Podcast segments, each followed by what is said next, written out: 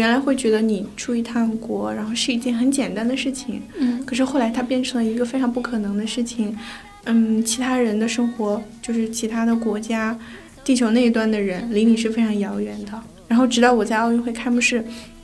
我看到那些人可能有一些很小的国家，但他们非常开心。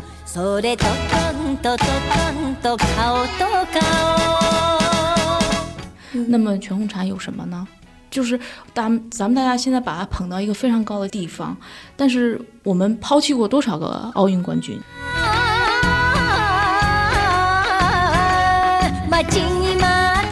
其实你在中国，其实很多运动员他的运动生命不会那么的长嘛。那我觉得倪夏莲的故事是能给人一些启发的，就是你是不是可以同时快乐，然后同时从体育中获得一些什么。大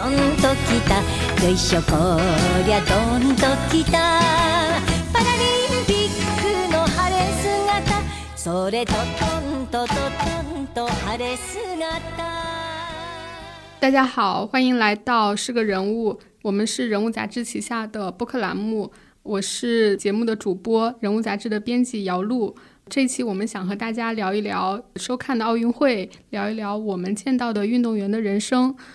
本期节目我们邀请到的是我们杂志的编辑张悦和作者林松果，请张悦和林松果给大家打个招呼吧。大家好，我是张悦。大家好，我是松果。我们大家都是编辑部的同事，平时呢大家会一起讨论选题，会做一些运动员的报道。因为大家对体育也有兴趣，比如说张悦，我们平时都叫他悦指，就是悦指导的意思。悦指是非常喜欢看体育比赛的，日常呢就经常会跟我们交流一些对赛事的感受，对运动员的观察，也做过相当多的体育报道。那我想先请悦指跟我们聊一下，这届奥运会有没有什么印象深刻的比赛吗？这届奥运会应该是从开幕式开始，反正能看的比赛基本上都看了。上班的时候也摸鱼都看了。然后，我觉得整体来看就感觉奥运会没变，奥运会还是那个奥运会，但是奥运会之外的很多环境可能是发生了很大的变化。印象深刻的比赛，我觉得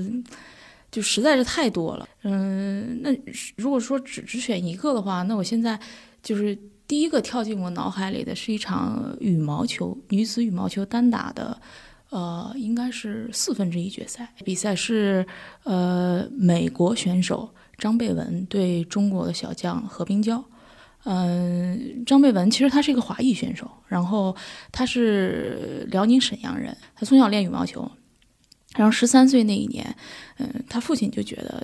以他的天资，在中国国家队打不出来，在中国比他打得好的人太多了，然后就把他送到新加坡去了。然后他就实际上是一直代表新加坡队打比赛，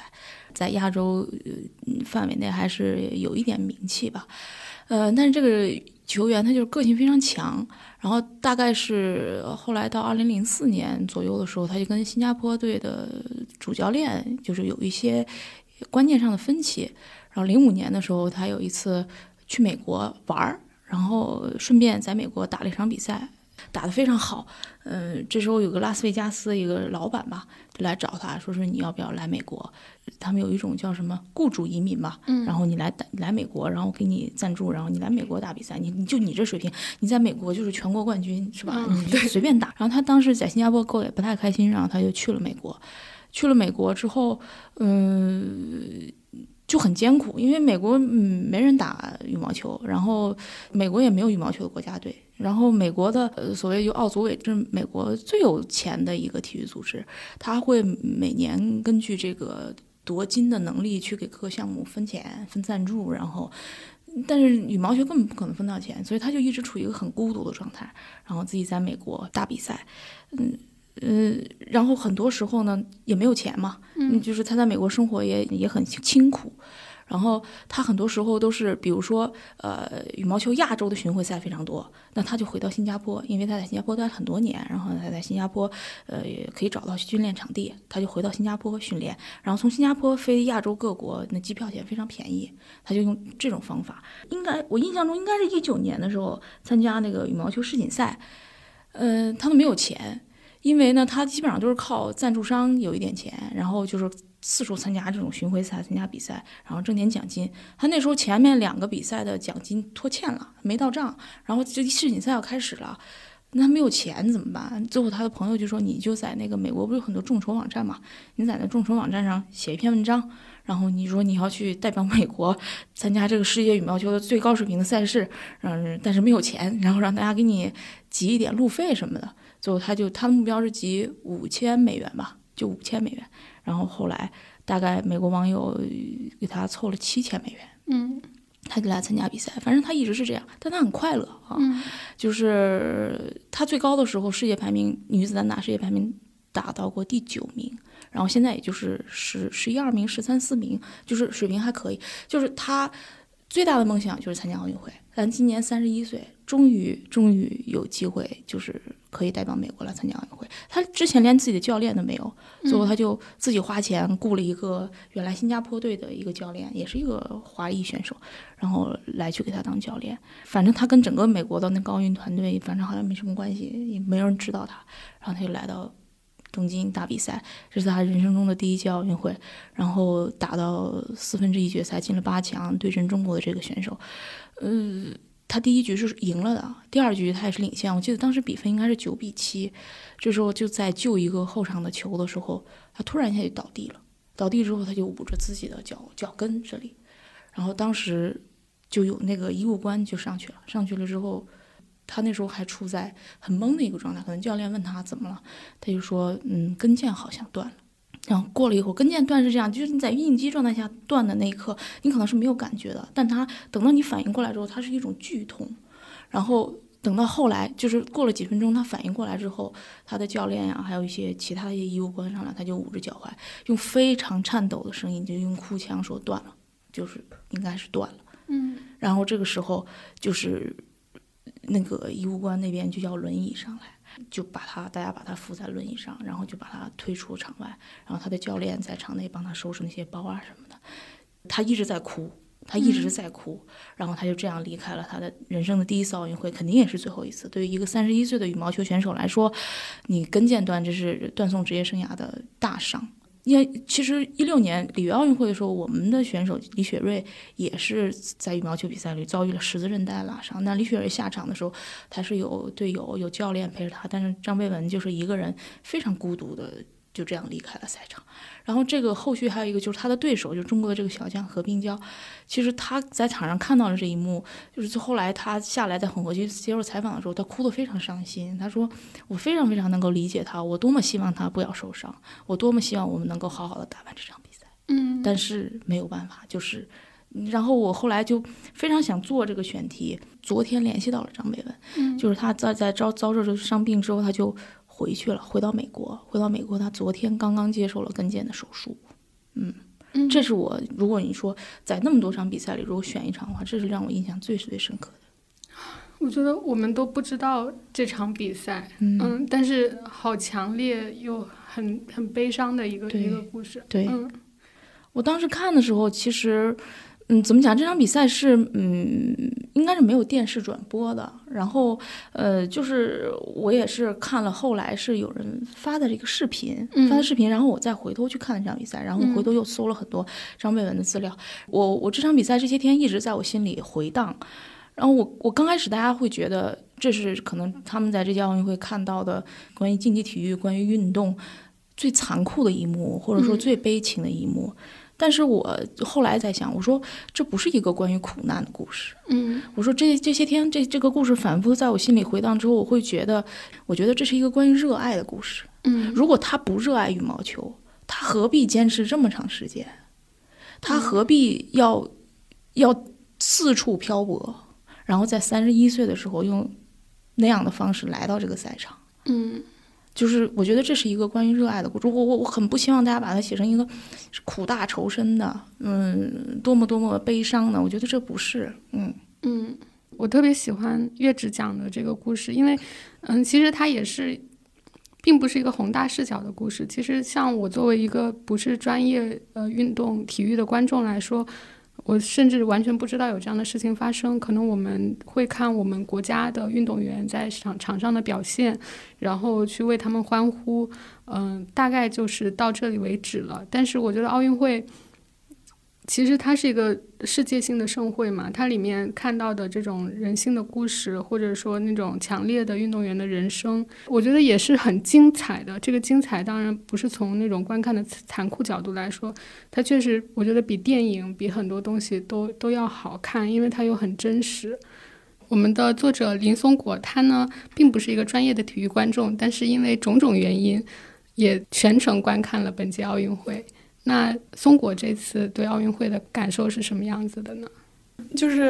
我觉得我是一个毫无基础知识的一个很普通的观众，我就是网上所说的那种4年只看一场比赛的观众。其实我是在奥运的整个过程里面，我是在写那个叶诗文的报道，所以就是我当时看比赛的一个原因也是，就是我希望它能够为我写东西带来一些，就是我想要重新回到那个赛场去感受一下。然后我觉得有一个感受是，我们要写的叶诗文是从她16岁的时候在伦敦拿到女子200混和400混的金牌开始，那个故事应该是从那开始的。但是那个时候其实我没有办法全然的理解一个16岁的运动员她的心态，然后直到我在那个跳水女子双人跳水看到了张家齐，后来看到了全红婵。我看到张家齐的那个采访，就是有一个集锦，然后大概就是说问他，拿到了这个金牌之后他想要什么礼物，然后他说他想要找教练要一个芭比娃娃。张家齐是15岁。后来又看到全红婵，是在写稿的间隙，就是月纸给了我一个视频，然后就是有记者问全红婵你是什么性格，然后他说谢哥，什么谢哥谁是谢哥。然后我看到他们两个，就是我会觉得我好像知道了一个对于一个16岁的小孩来说，他拿到金牌那个时候他的状态是什么样子。因为当我看到叶诗文的时候，他是2019年第一次见到他，那个时候他是23岁，他已经是一个相对比较成熟的状态了。我觉得其实很难跟那个状态的他共情，然后我觉得是这两位运动员给了我一些感受。然后另外一个就是作为普通的一个观众，其实我特别喜欢看田径比赛，但是就是我的这个原因说出来很不好意思，就是我觉得他们的身体特别的美，但是其他的比赛的运动员身体非常美，但是田径它是一种，就是我记得我看过一场那个200米的女子田径的预赛还是半决赛，就是那几个晚上我都看，就是每一个女孩都是她们身上的每一块肌肉都是那种它都长在它应该长的地方，全身上下都是，就是一种非常健康又自信。然后那个镜头会给，就是他在那个赛道有八个人，他会给每一个人一个镜头，然后你就会看到每一个人他都在对着镜头笑或者紧张或者怎么样。就是我觉得奥运会对于我这种观众来说就是一次视觉的享受，就是你会看到人类最美好的肉体一次集中的展示。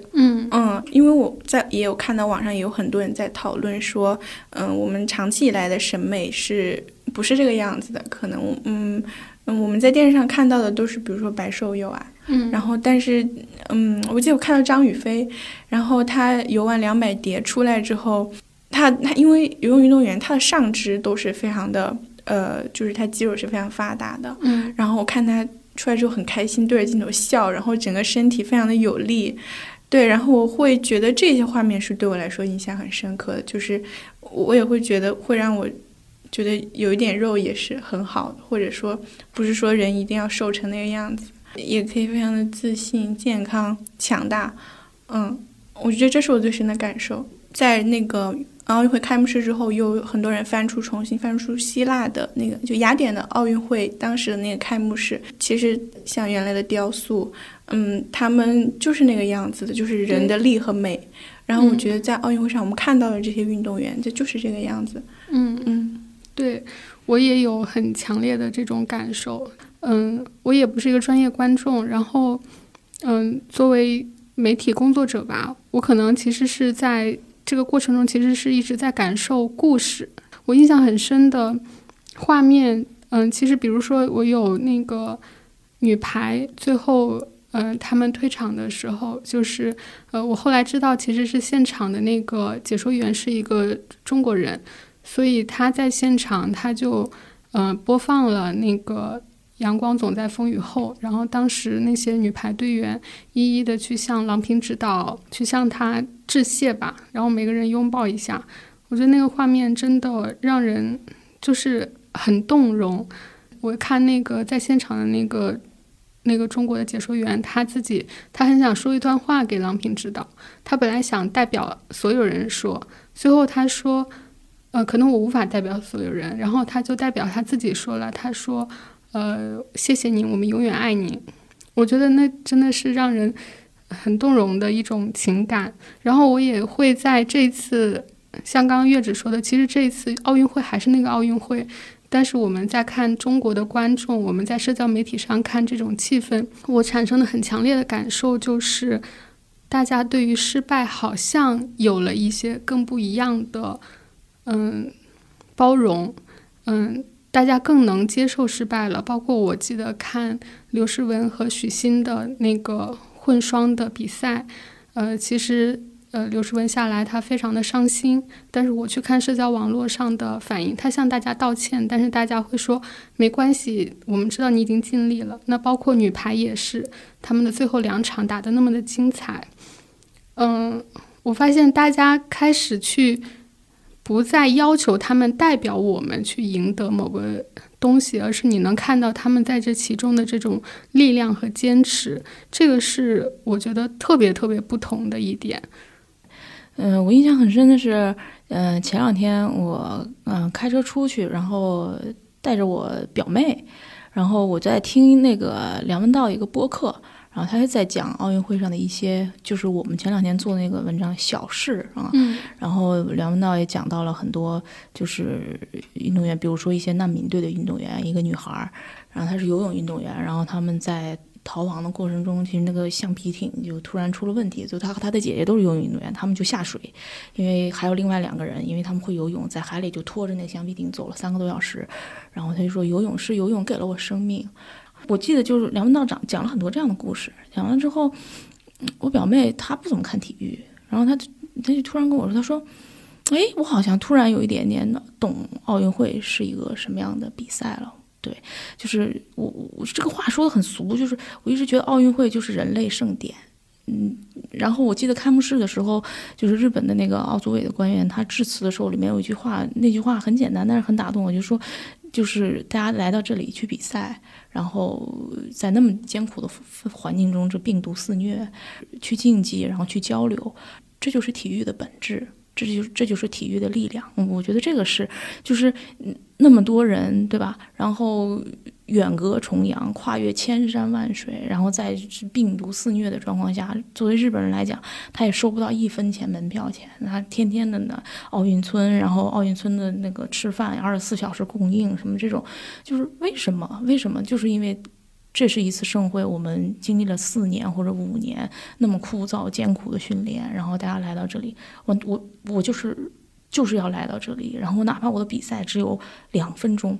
第一个比赛日我觉得是最残酷的，一些人兴高采烈的不知道飞了多少个小时，就特别艰苦来到这儿。第一个比赛日很多时候是预赛，那预赛可能上去就搞半分钟，就搞2分钟，他的奥运之旅就结束了。而且这次因为防疫的要求啊，奥运村会要求运动员在他的比赛，特别是输了比赛的运动员，在比赛结束之后48小时内必须离开，他就离开了，他就走了。那大家来在这里的意义是什么？不就是也像刚才你们说的，我们来到这里，然后一个是去展示自己，再一个我就参加这样一场盛典，然后去挑战人类的极限。那个极限是什么？就是0.01秒，就是0.01米。我们来到这里，为了这一点点的突破，大家在共同的努力。对，因为本届奥运会我是看到他们新加了一个口号叫 Be Together。 对，我就想起我们中国的游泳女运动员张雨霏，她是在她比赛之后她一直等在泳池边，因为她要见到她之前的对手日本的游泳女选手池江璃花子。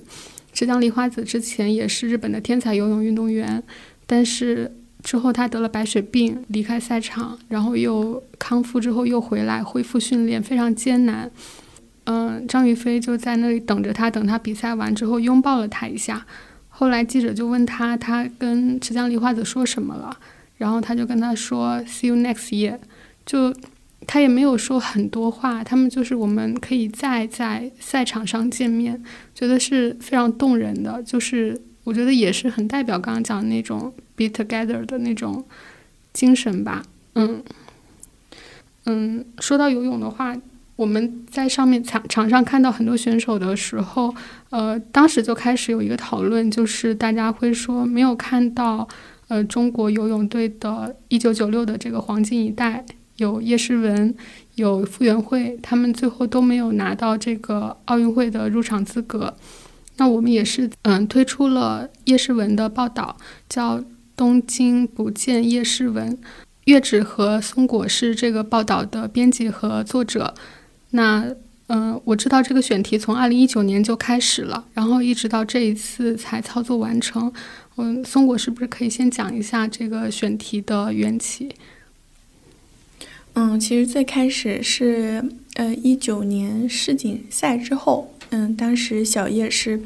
从清华休学，然后回到泳池，然后在光州的世锦赛上拿到了2块银牌。然后当时我们就注意到有这样一个选题，后来我和月芷去，应该是那年的冬天，在一个影棚里面，他当时在拍一组照片，我和月芷一起去见了他，就是我们第一次见面。当时我们的设想是这一次我们见面之后，当时还没有疫情，然后到了第二年的夏天东京奥运会的时候，我们把这个稿子发出来。回来之后我们其实讨论过，我们当时觉得这是一个归来的故事，一个天才少女，她经过低谷，然后她去休学，就是她回到学校，然后又休学，然后她最后决定回到泳池，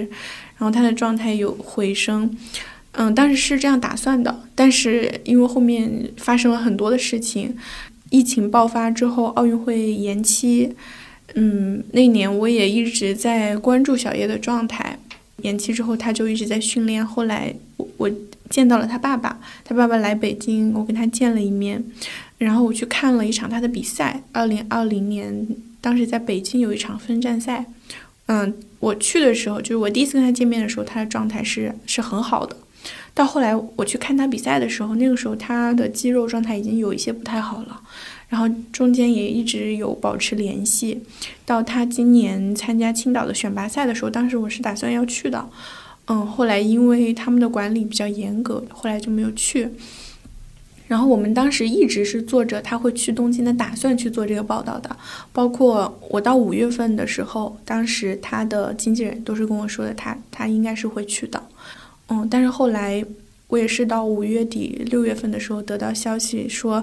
名单里面没有他，所以他就是相当于说非常遗憾的不能够去东京。而且当时也知道说他不能够去东京，其实是真的就是只差了0.01秒。他在青岛的那个比赛里面，如果他能够多游0.01秒，他就达到了国家队的标准，他就可以去东京。然后后来第二次跟他见面就是在应该是在7月份，在他杭州的家里。那个时候所有的事情都已经尘埃落定了，然后他回到家里去休息一段时间。我在那里第二次见到了他的爸爸，然后第一次见到了他的妈妈，然后去采访了他的李玄旭，就是当时在伦敦跟他一块比赛的另外一个中国队的运动员，然后采访到了他的启蒙教练。然后这个稿子就相当于说我们从2019年的冬天，然后2020年的一整年，然后到今年的夏天，1年多的时间把它做出来，是比较漫长的过程。对，我觉得我们待会可以具体去展开里面的细节。那我知道我在编辑部都听月芷提到这个选题很多次，在这个过程中你是怎么看待这个选题的？一直在等待一个什么样的契机吗？还是如果说其实每一年我们都有自己想做的选题。如果这两年不说这一年吧，就说前两年我最想写的体育，最想做的体育领域里面的故事就是叶诗文的故事。因为我记得我也是那一批12年被他震撼到的人，因为那是伦敦奥运会，然后他那最后那2个反超实在是令人印象太深刻了。而那个时候中国可能刚刚社交网络兴起，第一次见到了可能一个天才大概是个什么样子，就完全被这种身体能力，完全被这种天赋的被震撼了啊，就被震撼了。然后后来呢，就是很长一段时间就再也没有听到他的名字，包括世锦赛啊什么的。然后我就去搜了搜新闻，大家就会说他遭遇了很严重的这个心理问题，就是说他可能有点抑郁，他睡不着觉，他身体发育各种各样的状况。然后我就会想到他2012年的那个伦敦奥运会的时候那个样子，就是小叶是一个，我觉得在中国人的这种传统观念中是很受喜欢的一点，就是他很乖，就是他没有攻击性，他不是那种张扬的啊四处惹事儿的那种人，他非常非常乖。我到现在都记得他伦敦夺冠了之后去参加发布会，那种各国的记者对他抛出各种各样的问题，其中有一些甚至是逼问很有挑衅性的问题的时候，他眼神中的那种慌张，就是他完全不知道该怎么作答。然后就是他是一个孩子，然后你就在想，因为我平时睡眠可能也不太好，就是我很能共情他，如果一个人就睡不好，就是他心里有多大的压力。然后等到2016年的时候看游泳比赛，我都记得他应该是200混吧，然后拿了个第8名，从游泳池出来的时候就是故作镇静，然后也不能说故作，就是他看上去还是以前那样，面无表情，然后很平静很冷静的说一段，但是就是你会觉得他很落寞，就是一个天才少女到这时候落寞。那个时候大家的关注点都在傅园慧身上啊，在可能刚刚出了成绩的徐嘉余身上，在孙杨身上，就是叶诗文已经就淡出了大家的视野。然后你去网上看各种伤仲永啊，什么天才陨落呀，什么什么的，就这种这种讨论。然后后来他就去读书了，读书了之后，那个2019年世锦赛，他又取得了一个好一点的成绩。我记得他拿成绩的那天晚上，就有公众号，就大概用一个200-300字的文字吧，写了一下他这个过程。然后我当时就把这个截屏下来发在那个编辑部的群里，我就说我非常非常想写叶诗文的这个故事。当时也确实是觉得这是一个关于沉浮的故事，就是他经历了一个低谷，然后又探出头来，然后他在这个过程中，他其实是完成了一定程度的心智养成，然后他对这项运动有了重新的理解，然后他回来，我觉得这是一个很好的故事，大家非常喜欢的，大结局是一个很圆满的故事。但是谁想到后来又发生这些事情。是我特别印象很深的就是这个松果的这篇文章写到第一次见到叶诗文的时候，在那个影棚，然后你就注意到，因为他穿的是泳装在拍摄嘛，所以你可以注意到他身体上的纹身，他的纹身是纹在那个手腕和脚踝处的。然后松果当时问了他一些问题，就是为什么纹在这里，那是什么样的感觉，然后他说像割骨头一样的痛。我觉得那是这个文章中最开始就很刺人的一个细节。我也很想知道当时你在现场看到这样的细节，我听他很平静的说出这句话的时候，你的感受是什么样子？其实我记得小叶当时说出这番话应该是在月子的车上，就是我们是在影棚里做了大概1个多小时的采访。小叶他是这样，就是在最开始的时候，他是属于那种很配合的，就是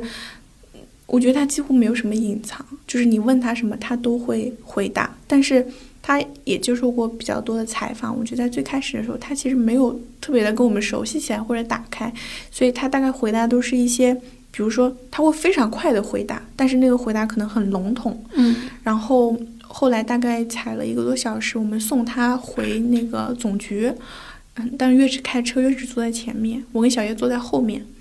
然后当时已经看到他的纹身了，就前面也聊了一些有的没的关于失眠什么的。其实在那个时候我都觉得这个采访没有打开，然后到就是到那个瞬间，就是我问到他关于纹身的问题，因为我看到了好几处，他就说是在他最低谷的时候，他去纹身，然后我就问他这每一个纹身都是什么意思，然后他就解释嘛，那个心电图，那个 You are the best， 在他手腕上是他最早的时候纹的，就是他想在训练的时候，因为这个手腕是你随时都能看到的右手腕。然后他每次看一下他就会觉得有力量，然后他就说还有2个纹身在脚踝的那个是很痛的，因为我之前没有纹过身，我不知道纹身什么样的感受，我就问他，然后他就说他选在这样的地方是想要让自己记住那种痛，就这是他的原话。我记得我们俩坐在车上，其实我当时内心是被狠狠的刺了一下的，就是我觉得很多时候，比如说你采访一个人，可能他从头到尾都不会留下一个印象非常深刻的瞬间，或者说某一句话。但小叶那句话对我的，我觉得那个时候我好像真正拿到了一把打开他的钥匙，因为他已经讲出了他在最难过的时候他是怎么自救的。然后在那次见完面之后，我们就觉得，这个故事是很好的，是成型的，而且我们，已经某种程度上了解到了很多东西，然后其实我觉得这是他这句话对我影响很深，就是后来我自己去做一些报道的时候，也遇到过一些影响很深，就是我对职业生涯来说是我觉得很难受或者想要去纪念的东西，我就会想起小叶那句话，就是他纹身是想要记住那种痛。后来我也纹了一个东西，就是我觉得它是我的一种纪念，就是我要去纪念我职业生涯中我觉得比较又吃了这段是不是要重说？有点动，不用重说。这很真实。对啊，因为你的纹身我们现在一直都看着，你知道吗？你今天穿的是 V 领。对，就是所以他这句话对我影响还蛮大的。那一次采访就是印象很深，因为我觉得，很少会有这种标志性的你打开一个人的时刻。是的，是的。但我觉得在小叶的这些采访中，就是这个纹身。当时采访到关于纹身的这个细节之后，我跟月芷应该就会有一个共识，是觉得这个故事是可以成立的。并且他向我们打开了它，就是我们得到了很好的。它不是再是表层的信息，是一个他内心的一个细节。对，然后包括当时他也已经跟我们讲到过清华对他的一个改变，就是他在这个1年多的学习里面到底经历了什么，就是我们当时就会觉得说这个运动员他是有成长的，并且这个自我的成长和完善是由他自己来完成的，因为我们会觉得中国的很多运动员，因为他长期在一个封闭的体制里面，然后他也很难接触到外面的人。那比如说你在队里面，所有人都是为你服务的，你就是中心。特别是如果你是成绩非常好的运动员的话，所以我觉得有一部分运动员他是没有社会化的，他有的会体现在他非常的自大，他是绝对的以自我为中心的那种人。还有一些人可能我觉得他会缺乏那种就是社会化的那种与人交往的能力。对，然后我觉得小叶他是真正在清华，他实现了他的某部分的社会化，以及他是真正的作为一个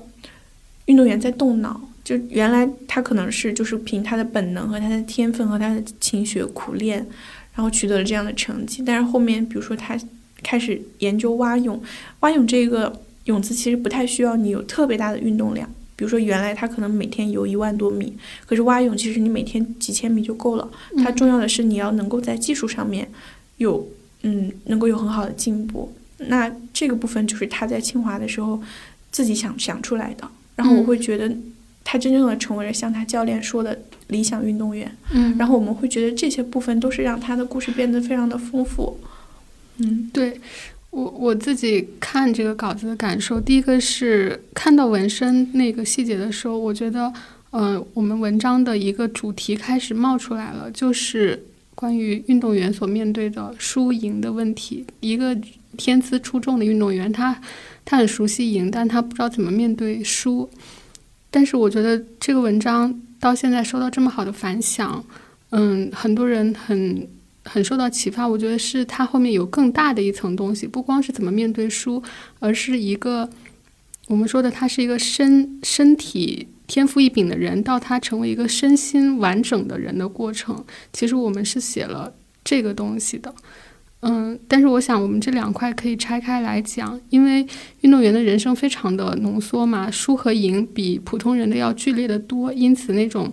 戏剧性的色彩，那种在短短的时间内就要遭受的那种压力的程度，是我们常人难以想象的。其实你比如说像张蓓雯的故事我刚才讲到了，然后还有乒乓球选手奥恰洛夫，就是19次输给马龙，然后就是完全没有办法战胜马龙，但他得了一枚铜牌之后，他的那种开心，就是很多很多这样的故事。包括在这次的比赛中，我们有职业病嘛，你就是总是很想做很多选题，很想采访很多人，但我会发现这些人里面，其实你并没有多少人是那种所谓我们大家想的那种赢家，就是他在场上啊拿了多少块金牌，拥有什么样的超能力。我就会觉得，其实我觉得任何伟大的运动员，他走下赛场的时候，他所需要学会的面对的东西就是输，因为他可能他人生中最后一场比赛，很少有人就是再伟大的运动员，那么很少有人都是赢的，他都是用输结束的，就是难免一败，就是这样。就是那你怎么去消化失败这件事情，我觉得这个是更重要的。就比方说刚才你们谈到的刘诗雯，后台很多读者来说写一下刘诗雯吧，包括到最后刘诗雯输球之后她哭，大家为什么会对于她有那么大的理解和关照，就是其实我也会觉得，就是在刘诗雯的这个运动生涯中，她一直没有办法摆脱的一件事情就是输。就是而且他是在中国乒乓球队这样一个集体啊，常胜之师，从来没输过。输是什么？不会，不可以，你只能赢，所有人都赢。在这样一个集体中，刘诗雯她面对的一直是输，就是所以说当这种时候，就她最后又输了，那大家对她可能是有一个非常非常大的理解。但是其实对我来说，我其实很好奇，我不知道刘诗雯她经历了这么漫长的职业生涯之后，她是怎么看待输这件事情的，以及她到底有没有消化这件事情。对，这个是我会觉得，就是在这个里面，赢的故事当然是惊心动魄的，当然是让人血脉喷张的，但是我会觉得在竞技体育的世界里面，输的故事是更动人的。是的，我看我们这个报道出来，其实评论很多嘛。我们公众号下面第一条评论就是关于全红婵的，因为他刚好以这么精彩的那个比赛，这么高的比分拿下这个冠军，而他也只有14岁，刚刚达到这个年龄标准去参加奥运会。我发现就是大家就感受到了一种关照或者一种提醒，就是那么全红婵这个小妹妹，她接下来要面对的可能会是什么？在所有的评论中，我没有想到那个全红婵那条评论能被大家顶到第一，因为这两天大家正处在一个又一次见到了令人震撼的天赋的一种状态中，然后集体的一种亢奋啊！现在全红婵的家门口已经堆满了各个厂商寄来的辣条啊，然后还有各种网红到他们家里去打卡，对，去直播。然后其实，我发现全红婵是因为奥运会刚开幕没几天，我当时觉得哇，这好有意思，这小孩。然后就去 B 站找很多他的视频看。我知道他身体能力非常强，但是，他这是第一次跳奥运会，我也不知道他能够怎么样。我一般跳水预赛从来不看，但是那天他的跳水预赛我是看了的。预赛有一个动作直接跳砸了，拿了40多分，然后。半决赛那个动作依然跳得不太好，对的。然后决赛那天下午，我正好是在家编刘诗雯的稿子，然后看全红婵的比赛，然后我那天就真的我也非常震撼，因为从来没有人就是能够跳成这样，我记得我一身一身的起鸡皮疙瘩。但是等他跳完之后，就是当那个我一看微博热搜，恨不得前几十有多少个占比非常高，然后大家就蜂拥而至，这个东西其实我是有一点，我也是非常担忧的，因为我会觉得现在有一个讨论，就是关于中国运动员为什么中国运动员总是那么年轻就出成绩，大家就会觉得是不是在透支他们的天赋。其实包括小叶的这篇文章里，他也提到，就是他那个时候是为了拿到奥运会金牌，他进行了超负荷的训练，然后让他的天赋提前兑现。那么在很多其他中国运动员的身上是不是有这样的情况存在？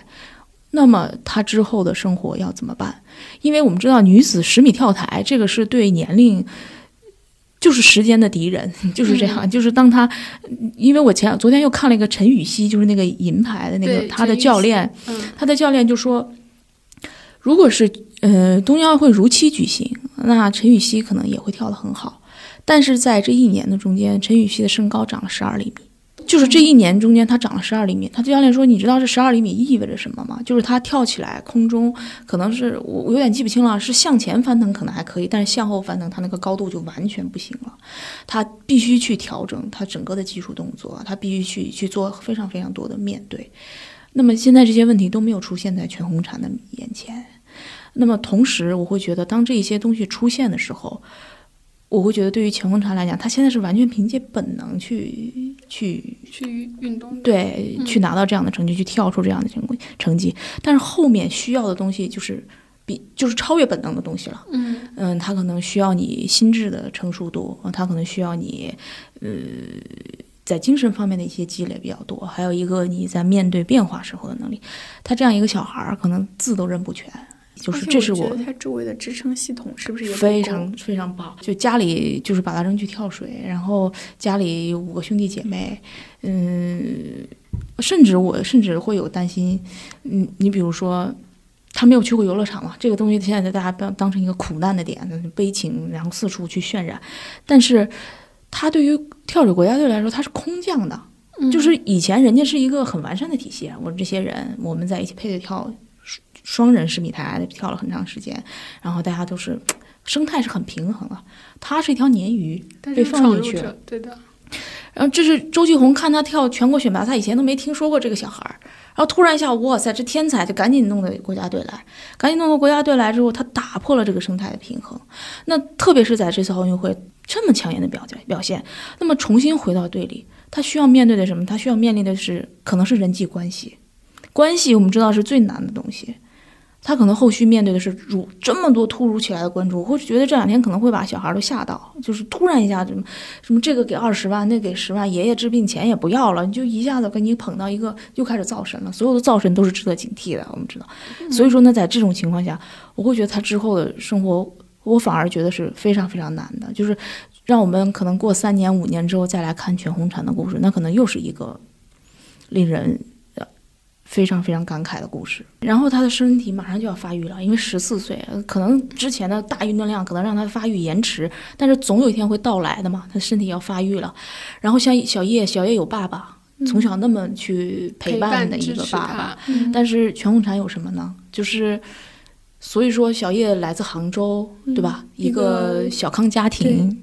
那么全红婵有什么呢？就是咱们大家现在把他捧到一个非常高的地方，但是我们抛弃过多少个奥运冠军？对，在很多运动员身上，我还是会有感受到，他们的某种纯净性，因为运动是你需要高度专注的一个行为。我记得这次就是因为苏炳添这次出色的表现，其实大家开始再次讨论刘翔。然后就说到刘翔在2008年在北京奥运会的退赛，当时他是遭遇了很严重的网暴。我就看到刘翔的一个访谈，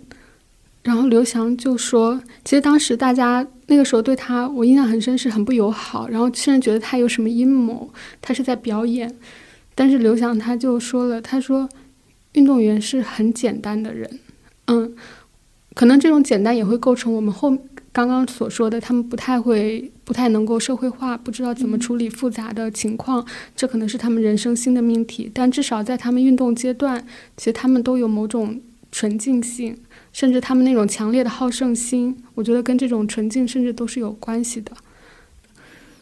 运动员都很单纯，大体上都很单纯。我记得你刚才说到刘翔，最近刘翔之前的一段采访也各种被剪成小视频，在这个社交网络上传播。刘翔就会说，那时候大家不是说欠刘翔一个道歉吗？刘翔就说，不用道歉，因为那时候大家都年轻，可能会说一些话。现在大家这么说，只能说大家都长大了。长大了之后，我真的想让大家明白一件事情，其实运动员都是很单纯的，很简单的。对的，对，所以说我会觉得总体来说。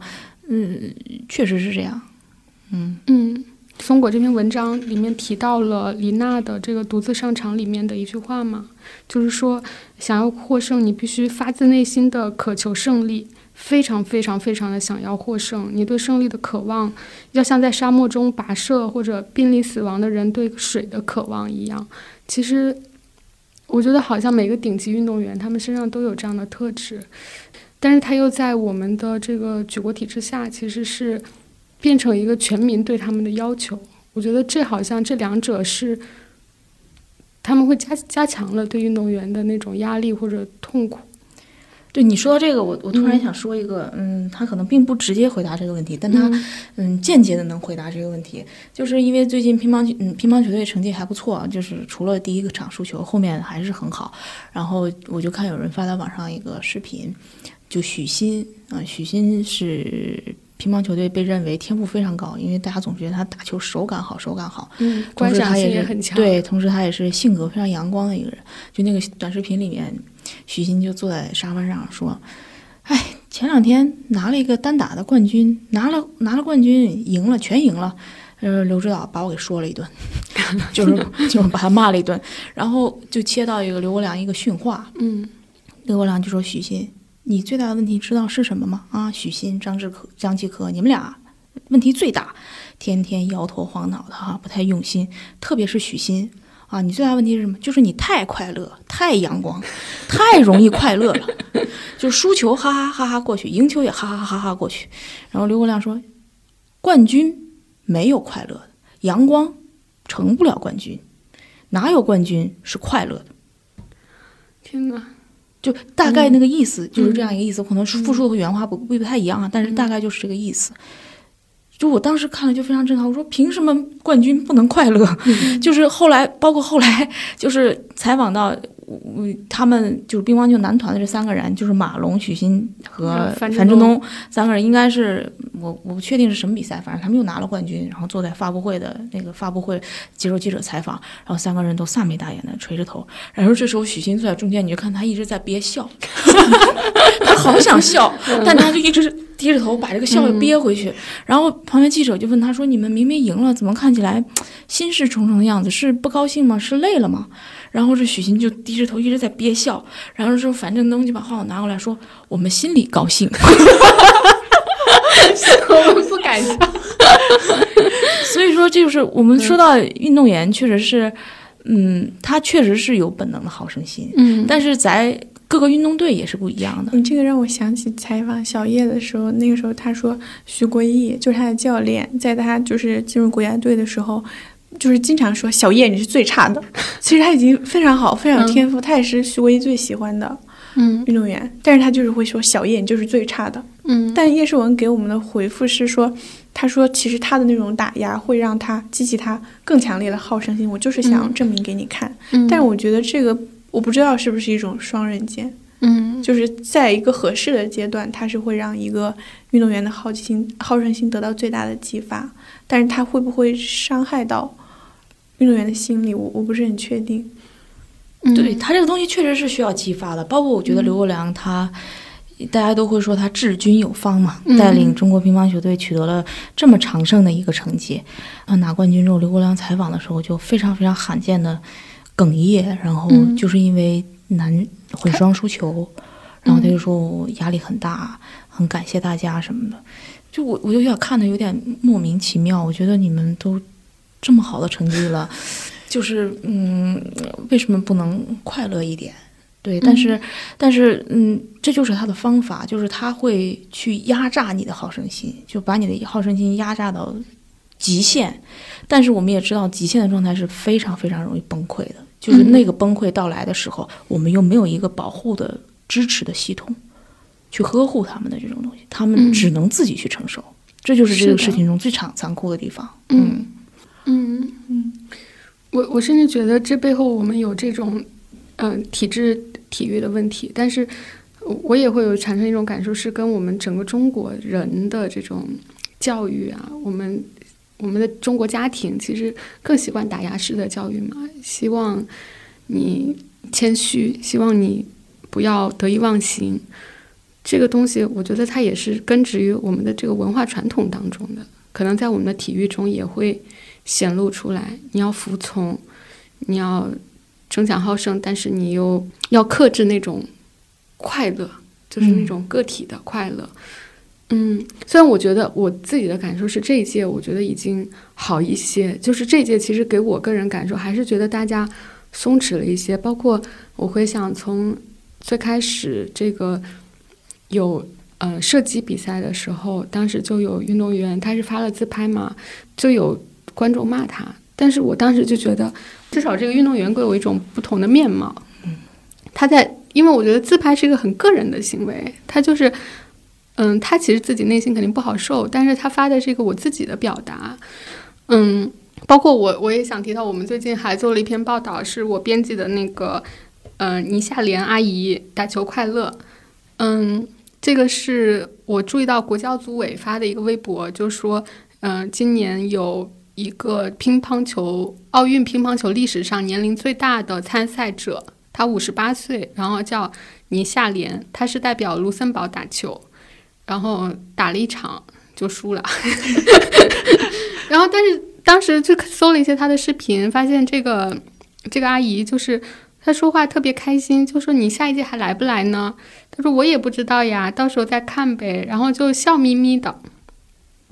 然后我们去查了一下她过去也是国乒队的成员，拿过世锦赛冠军，退役之后吧，然后她先去德国打球，然后后来卢森堡又引进他，希望他去卢森堡为卢森堡打球。在他在中国的职业生涯中，那个时候还乒乓球还没有进入奥运会项目，他是86年退役的，88年乒乓球才成为奥运会的项目。那之后他现在参加了5届奥运会，然后就让我们的作者林秋明去采访。等我收到稿子的时候，我觉得我看完稿子我就自己都非常的快乐。本来这个稿子的名字叫做什么，输了球可以去开摩托艇还是什么的，因为它里面就说赢球呢我也很高兴，赢球可以进下一轮，那输球呢，输球也没事，输球呢就是她的丈夫 Tommy 会带她去开摩托艇当时我就去把这个标题，我当时想我们叫倪夏莲阿姨打球快乐，我当时想过这是不是一个太亲昵的标题，因为大多数时候我们会更远一些离这个受访者，但确实他那种快乐太感染人了，我又觉得好像是确实是很合适的。后来我看我们读者他们也觉得啊，这个标题确实好像说出了这个文章它的讲述给人的一种感受吧，所以还是用了这个标题。我在那个里面我印象很深的就是他说的所有话都是人的表达。他其实是，你想他是80年代的运动员，他在中国其实他经历的那种强烈的痛苦的训练，他说到那个时候因为成绩不好他是没有办法睡那种有厕所的房间的，所以他晚上呢，但是又不能打扰别人的休息，他也没办法去别人的屋里上厕所，所以他最痛苦的就是上不了厕所。所以他在后来在卢森堡造房子的时候，他家只有4口人，他造了5个厕所这是一种 PTSD， 我觉得对，那你能想象他当年他的那种痛苦是多么的强烈，甚至到现在他会有这么一个。但是你又看到他去讲他之后在卢森堡打球，因为她丈夫就是他的教练，一直跟他说我们要一起赢球，但是我们也要一起输球。如果你愁眉苦脸的赢球，那么赢球是没有意义的。如果你输了球就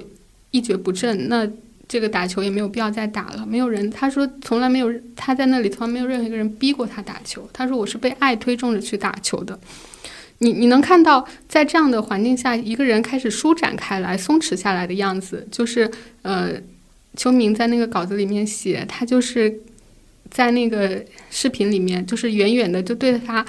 招手，然后就又给他看这个家里的这个花那个花，就是我印象最我最喜欢他说的就是我今年最忙的事情就是种小苗。他就说他中国人要把到哪都能种一盆，你还不能给他一个盆。你只要给他一块地或者给他一个盆，他就要种小苗。他就说他怎么种菜，然后说这个小苗也很贵，要5欧一株，但是他还是要种。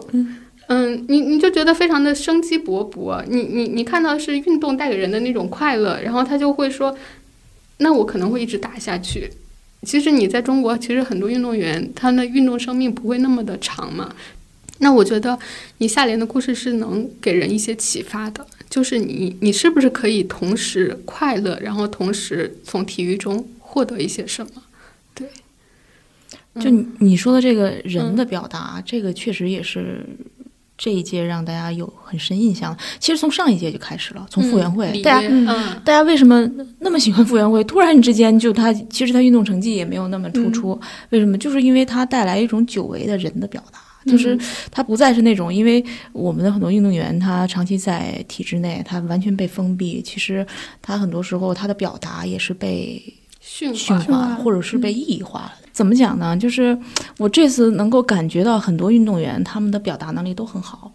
我印象特别深的就是在游泳赛场上，就是徐嘉余他最后男子100米仰泳，其实他是很有希望去，如果去年参加奥运会他很有希望夺金，但今年就身体状况各方面都不行了，他拿了一个400第4名。他下来的时候那个记者就采访他说是你今天的心情怎么样，徐嘉余就撑在那个挡板上，然后喘着气说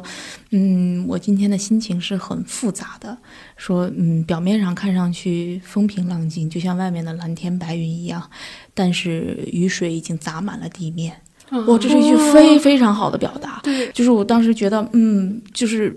其实我们的运动员已经有很细腻的感受，他们也会愿意去做这个表达。就包括你刚才提到的王璐瑶，她去发自拍，包括杨倩，她之前的生活是什么样，大家看到了啊，运动员都是一个个活生生的个体，在很多之前，其实他们都是一具的身体，就是充满了超能力啊。技巧，然后天赋的身体，但是他们现在变成了一个个活的个体。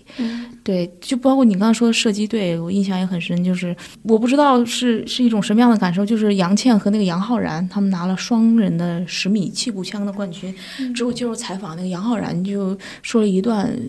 什么样的话我都完全记不清楚，就完全就是那种毫无信息量，然后就是那种我们很传统的那种话。但是其实杨浩然这个人是一个非常非常有意思的人，他是一个天才少年，也是射击的天才少年。然后5年前参加里约奥运会，好像打得不好，拿没拿牌还是决赛都没进。然后之后记者就采访他，然后我特别把这段话记录下来。记者就问他说是，你等了4年，却是这个结果，你难过吗？然后杨浩然就说，不会，这哪是等了4年啊，这是路过，就像路过一朵花一样，你走过去踩着就是踩着，踩不着就拉倒呗。他是这样一段话，就是但是今年我不知道他是因为什么原因啊，就是完全不是这样。但是你去看他私下里，他依然是这样一个人，就他开了一个抖音号，他天天弹吉他唱歌，然后他还比如说他们有一个门铃，那种门铃是会说话的，比如说你打一个卡，他会喊你的名字，然后他会先把那个门铃遮住，然后你就问什么魔镜，谁是这个世界上最帅的人？然后把那个遮住的东西拿开，那门铃就识别他，说杨浩然。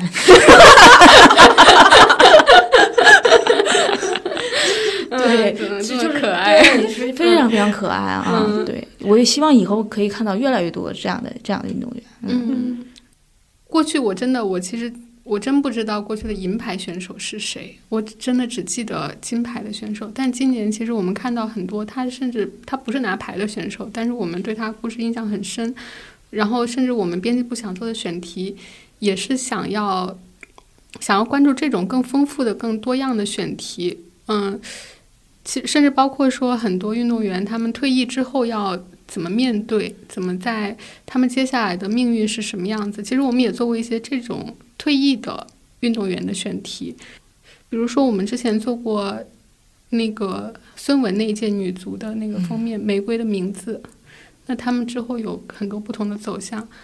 我也看过，我们之前还做过邓玲玲，她是中国唯一拿过2届体操冠军的运动员。她那个稿件叫做“短暂出场”，因为体操运动员的生命实在是太短了。那她之后，她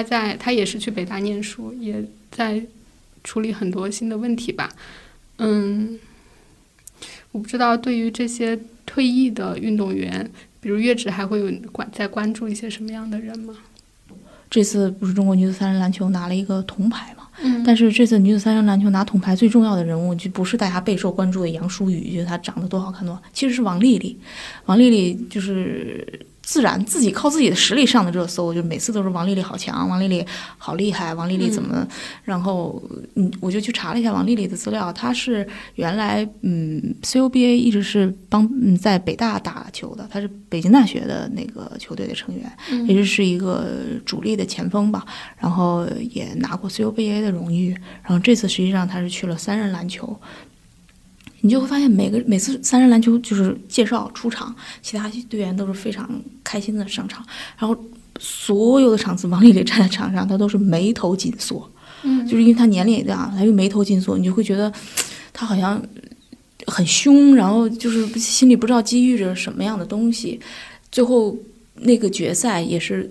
不是那个铜牌争夺战，我们拿了第3名嘛，王丽丽也应该是居功至伟吧。但是最打动我的一个细节就是。最后在那个颁奖的时候，他带了一件球衣去，是他自己的球衣。那件球衣上签了很多队友的名字，因为这个集训应该是从今年年初还是去年就开始集训的。当时集训的队伍里有20多个人，然后到最后筛到最后剩4个人，他是4个人之一。但是那些人其实是他长期在一起共事打球的一个队友，然后他让他们。把那些人的名字签在他的球衣上，然后站在领奖台的时候，他是举着这件球衣的啊，对啊，特别动人。对，而且王丽丽她就是作为一个女孩啊，就是我永远就要穿23号，因为这是乔丹的球衣号码啊，就是我会觉得哎，这个故事是我想去探求的故事，包括很多弱势项目的金牌，就是。这些金牌，我们可能，比如说我现在说我们在女子翻板什么 RS 级什么 X 什么，我都说不太清楚名字，就是那个冠军叫什么名字，大家还记得吗？肯定不记得，肯定不记得。即便拿了奥运会金牌，但是他们依然是孤独的，依然是被大家看不见的，对。每次奥运会结束之后，都会有一个我不知道大家有没有什么感觉，我都会有一个大概1周左右的失落期，就是会觉得啊，又结束了。我印象很深，就是2016年里约奥运会，就刚才说过的杨昊然，然后他在那次采访的时候，记者就说你4年以后怎么，4年以后，他说哎呀，你们别说4年以后，你们也不用等我，谁知道我4年以后干什么？就是生活中不只有奥运会嘛，还有别的呀。但是每次奥运会来的时候，你就会感慨哎呀，你就幸好生活中还有奥运会，就是你每4年还可以等到一个这样的所谓的人类盛典，对。是的，其实开幕式的时候那天我看了，就是我会觉得我感触最深的是，就是有那2个多小时每一个国家的运动员进场，然后我听到那些名字，就是会有一种久违了的感觉，因为我们基本上疫情的封锁从2020年的春天开始。原来我们会说，比如说地球村什么的，但是其实现在每一个国家就基本都是封闭的，所以我在很长一段时间里，我会觉得我生活在一个悬浮的状态里，就是特别是在国外疫情很严重的时候，我会觉得我好像生活在一个孤岛，我不太知道世界上其他人是怎么样生活的，或者说我每天能看到的就是那个疫情增长的数据，然后在前2天也是在奥运会的就前几天吧，就是说累计就是确诊人数全世界已经到了2亿。所以我看到那个开幕式的时候，我其实是一种恍惚，就是我觉得那些国家，我原来觉得那些国家好像已经离我很远了。我原来会觉得你出一趟国，然后是一件很简单的事情，可是后来它变成了一个非常不可能的事情。其他人的生活，就是其他的国家，地球那一端的人离你是非常遥远的。然后直到我在奥运会开幕式。我看到那些人，可能有一些很小的国家，但他们非常开心，就是我记得有2个就是旗手，男旗手女旗手，他们摇那个旗的时候，那个幅度非常大，然后就是差点要把那个女选手给甩起来，但他们是很开心的。然后还有人就是一直拿着那个就是手机在拍视频，以及和家人视频，就是非常轻松，然后松弛，然后很开心。然后我会觉得那个给我的感受就是冲击是很大的，就好像那种感觉就是好长时间我没有再经历了。我们好像就是 reunion， 就是我们又聚在一起了。那种感觉。对，就好像一场夏天的梦结束了。是。希望3年以后世界能开放吧。对，巴黎，3年以后是巴黎。哎，好期待。那我们本期播客就到这里了，谢谢大家的收听，两位也跟大家 say goodbye 吧。那就有缘再见。有缘再见，拜拜，拜拜，拜拜，拜拜。